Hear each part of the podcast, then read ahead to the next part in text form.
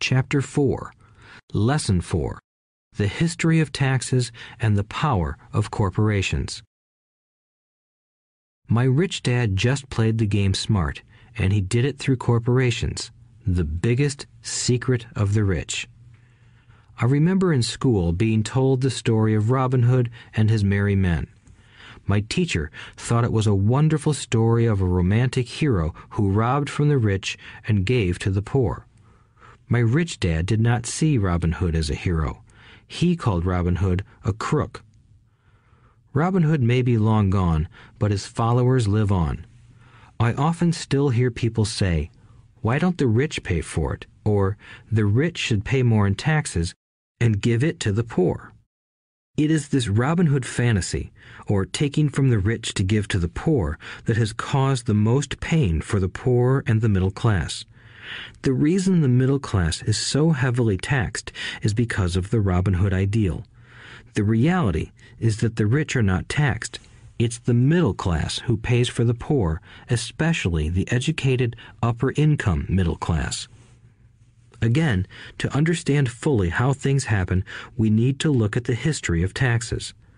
Although my highly educated dad was an expert on the history of education, my rich dad fashioned himself an expert on the history of taxes. Rich Dad explained to Mike and me that originally in England and America there were no taxes. Occasionally there were temporary taxes levied in order to pay for wars. The king or the president would put the word out and ask everyone to chip in. Taxes were levied in Britain for the fight against Napoleon from 1799 to 1816, and in America to pay for the Civil War from 1861 to 1865. In 1874, England made income tax a permanent levy on its citizens. In 1913, an income tax became permanent in the United States with the adoption of the 16th Amendment to the U.S. Constitution. At one time, Americans were anti tax. It had been the tax on tea that led to the famous Tea Party in Boston Harbor, an incident that helped ignite the Revolutionary War. It took approximately 50 years in both England and the United States to sell the idea of a regular income tax.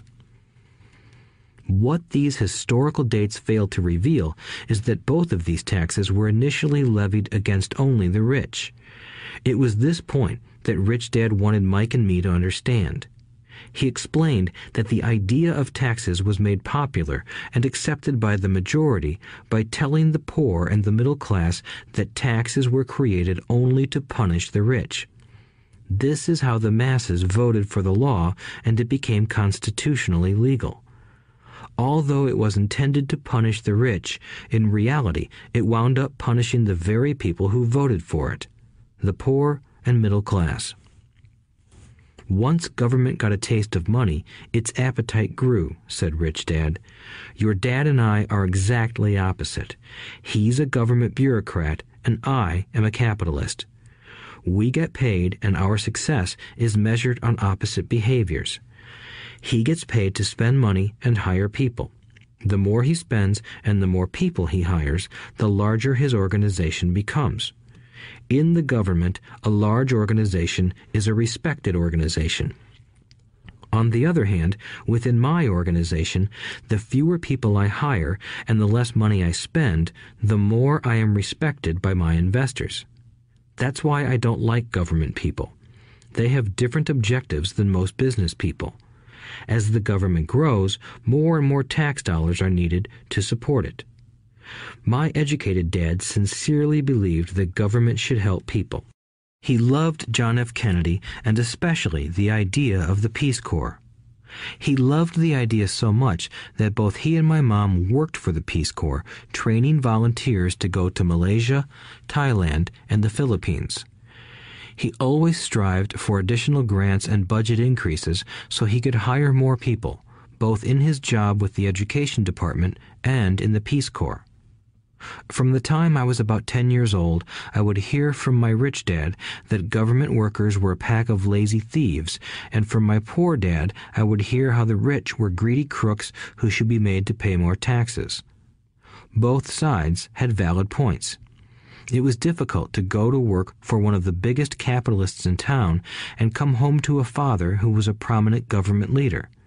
It was not easy to know which dad to believe. Yet, when you study the history of taxes, an interesting perspective emerges.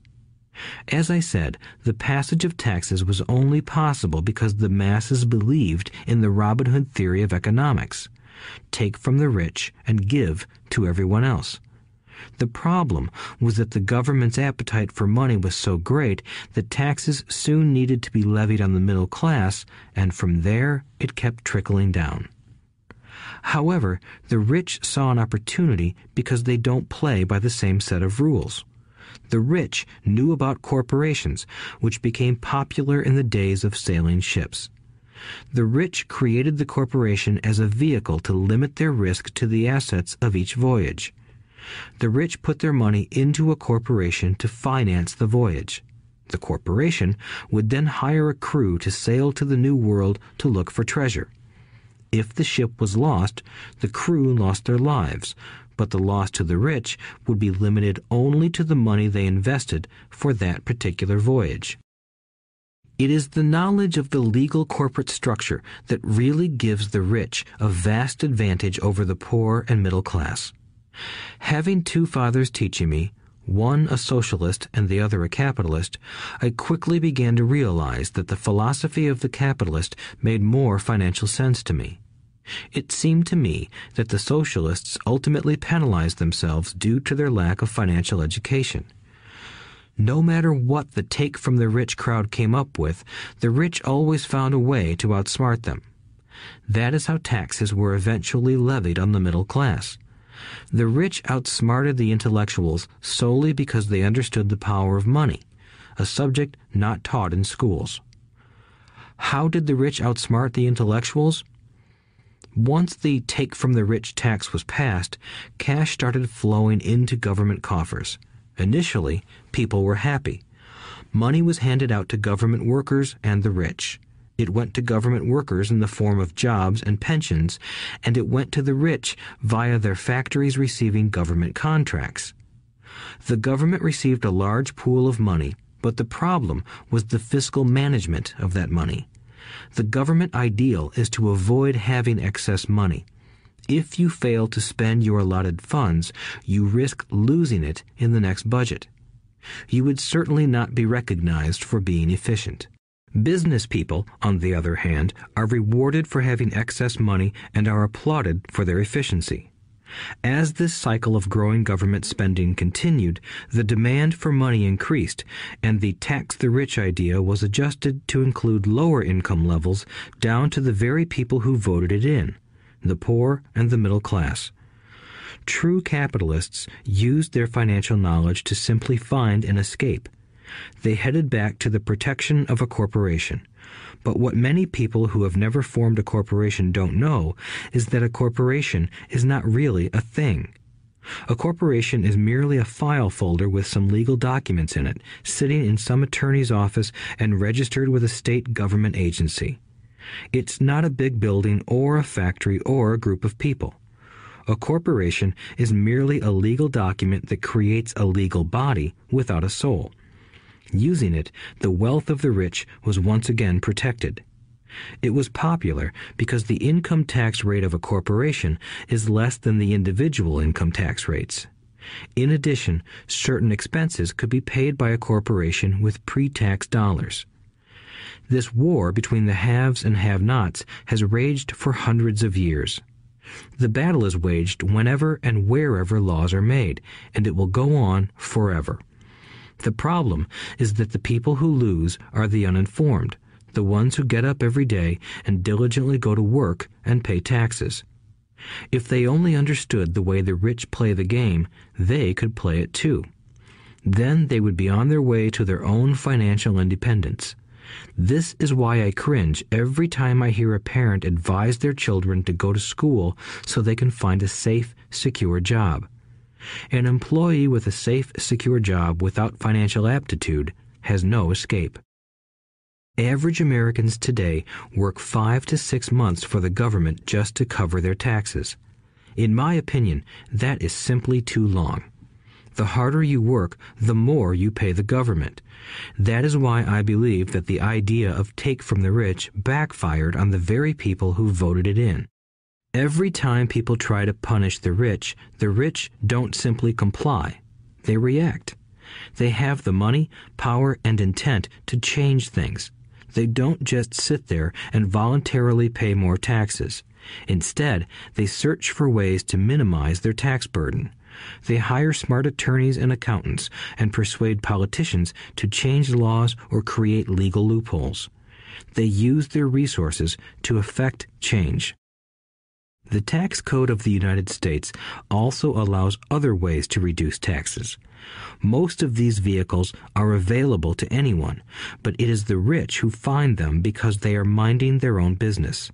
For example, 1031 is jargon for Section 1031 of the Internal Revenue Code, which allows a seller to delay paying taxes on a piece of real estate that is sold for a capital gain through an exchange for a more expensive piece of real estate. Real estate is one investment vehicle that has a great tax advantage.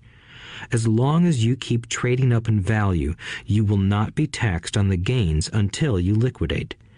People who don't take advantage of these legal tax savings are missing a great opportunity to build their asset columns. The poor and middle class don't have the same resources. They sit there and let the government's needles enter their arm and allow the blood donation to begin. Today, I am constantly shocked at the number of people who pay more taxes or take fewer deductions simply because they are afraid of the government. I have friends who have had their businesses shut down and destroyed, only to find out it was a mistake on the part of the government. I realize all that, but the price of working from January to May is a high price to pay for that intimidation. My poor dad never fought back. My rich dad didn't either. He just played the game smarter, and he did it through corporations. The biggest secret of the rich. You may remember the first lesson I learned from my rich dad. I was a little boy of nine who had to sit and wait for him to choose to talk to me. I sat in his office waiting for him to get to me. He was ignoring me on purpose. He wanted me to recognize his power and to desire to have that power for myself one day. During all the years I studied and learned from him, he always reminded me that knowledge is power. And with money comes great power that requires the right knowledge to keep it and make it multiply. Without that knowledge, the world pushes you around.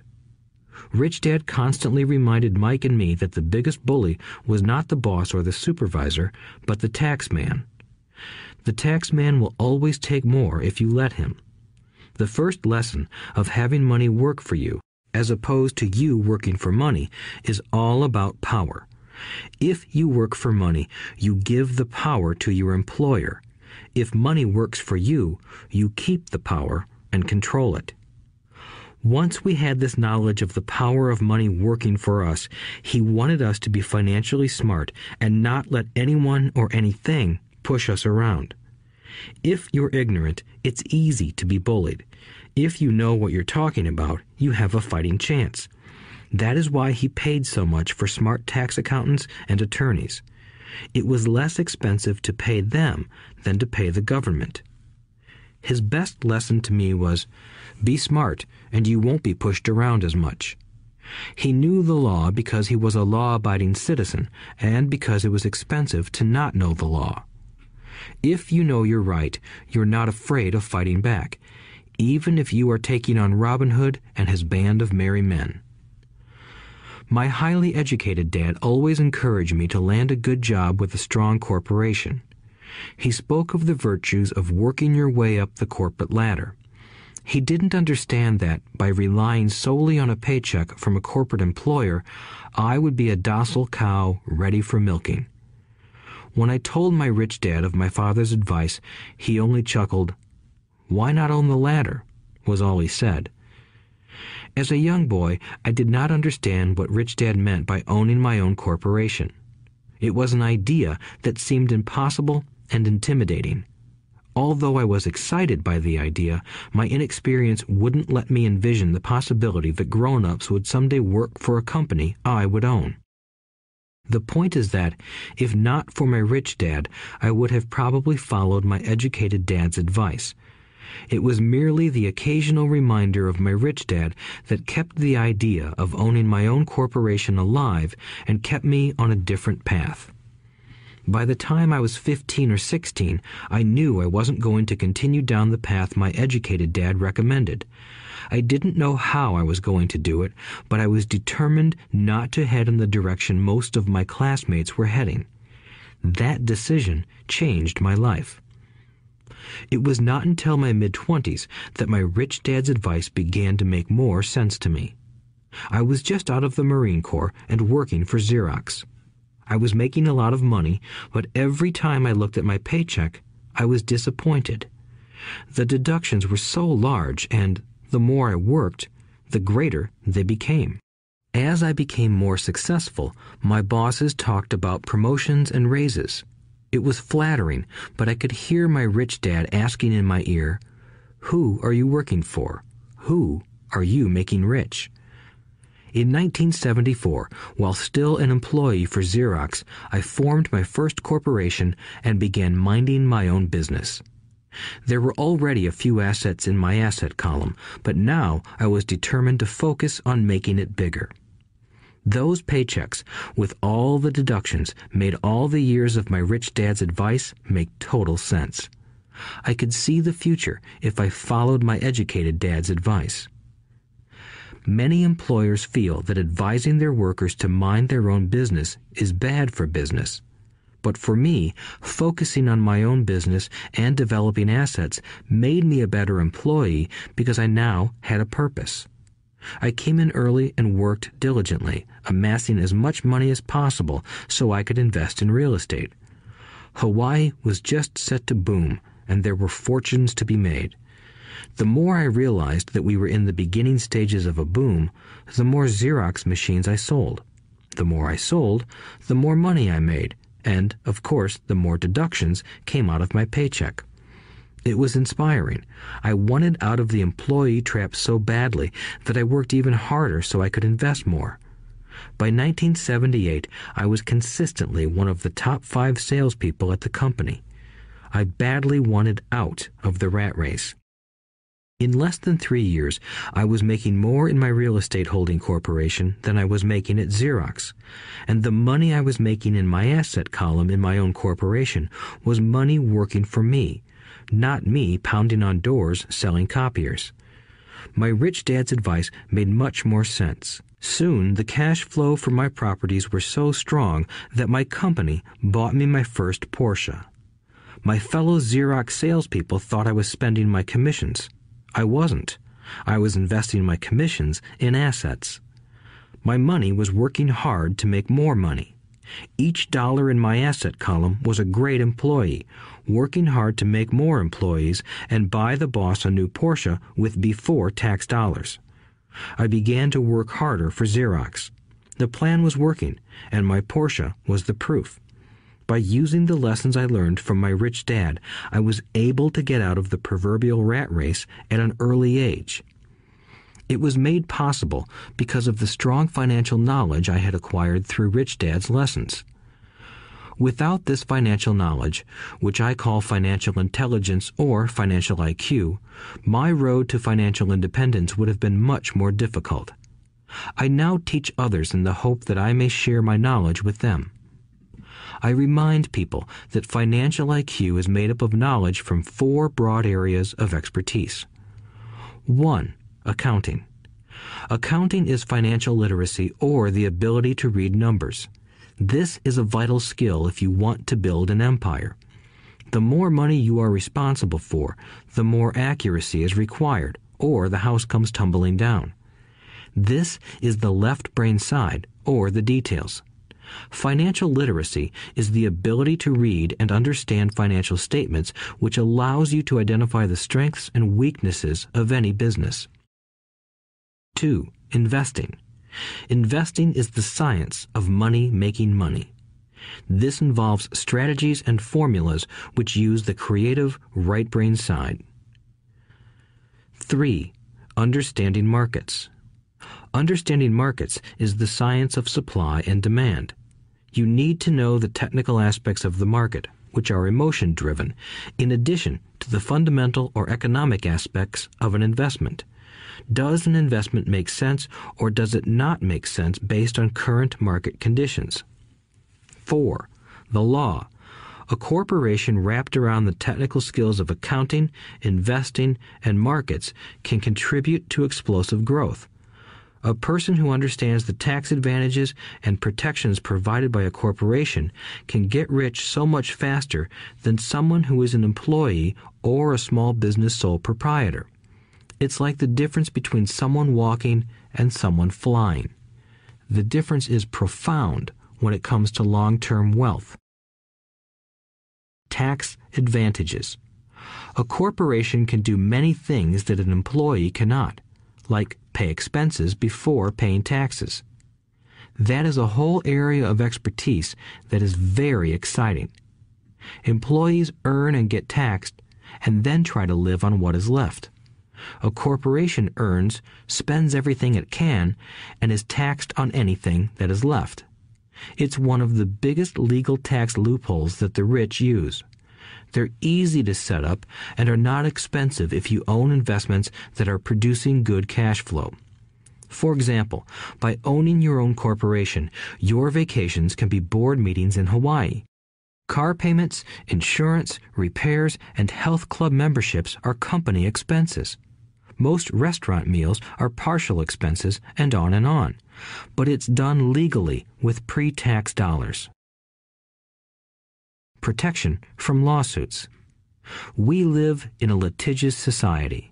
Everybody wants a piece of your action.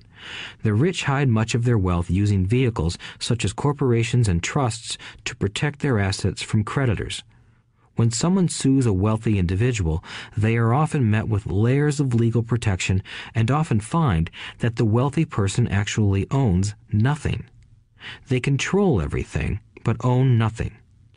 The poor and middle class try to own everything and lose it to the government or to fellow citizens who like to sue the rich. They learned it from the Robin Hood story take from the rich and give it to the poor. It is not the purpose of this audiobook to go into the specifics of owning a corporation. But I will say that if you own any kind of legitimate assets, I would consider finding out more about the benefits and protection offered by a corporation as soon as possible. There are many books written on the subject that will detail the benefits and even walk you through the steps necessary to set up a corporation. Garrett Sutton's books on corporations provide wonderful insight into the power of personal corporations. Financial IQ is actually the synergy of many skills and talents. I would say it is the combination of the four technical skills listed above that make up basic financial intelligence. If you aspire to great wealth, it is the combination of these skills that will greatly amplify your financial intelligence. In summary, business owners with corporations 1. earn, 2. spend, 3 pay taxes. Employees who work for corporations 1. earn, 2. pay taxes, 3. spend. As part of your overall financial strategy, I recommend that you learn about the protection that legal entities can provide for businesses and assets.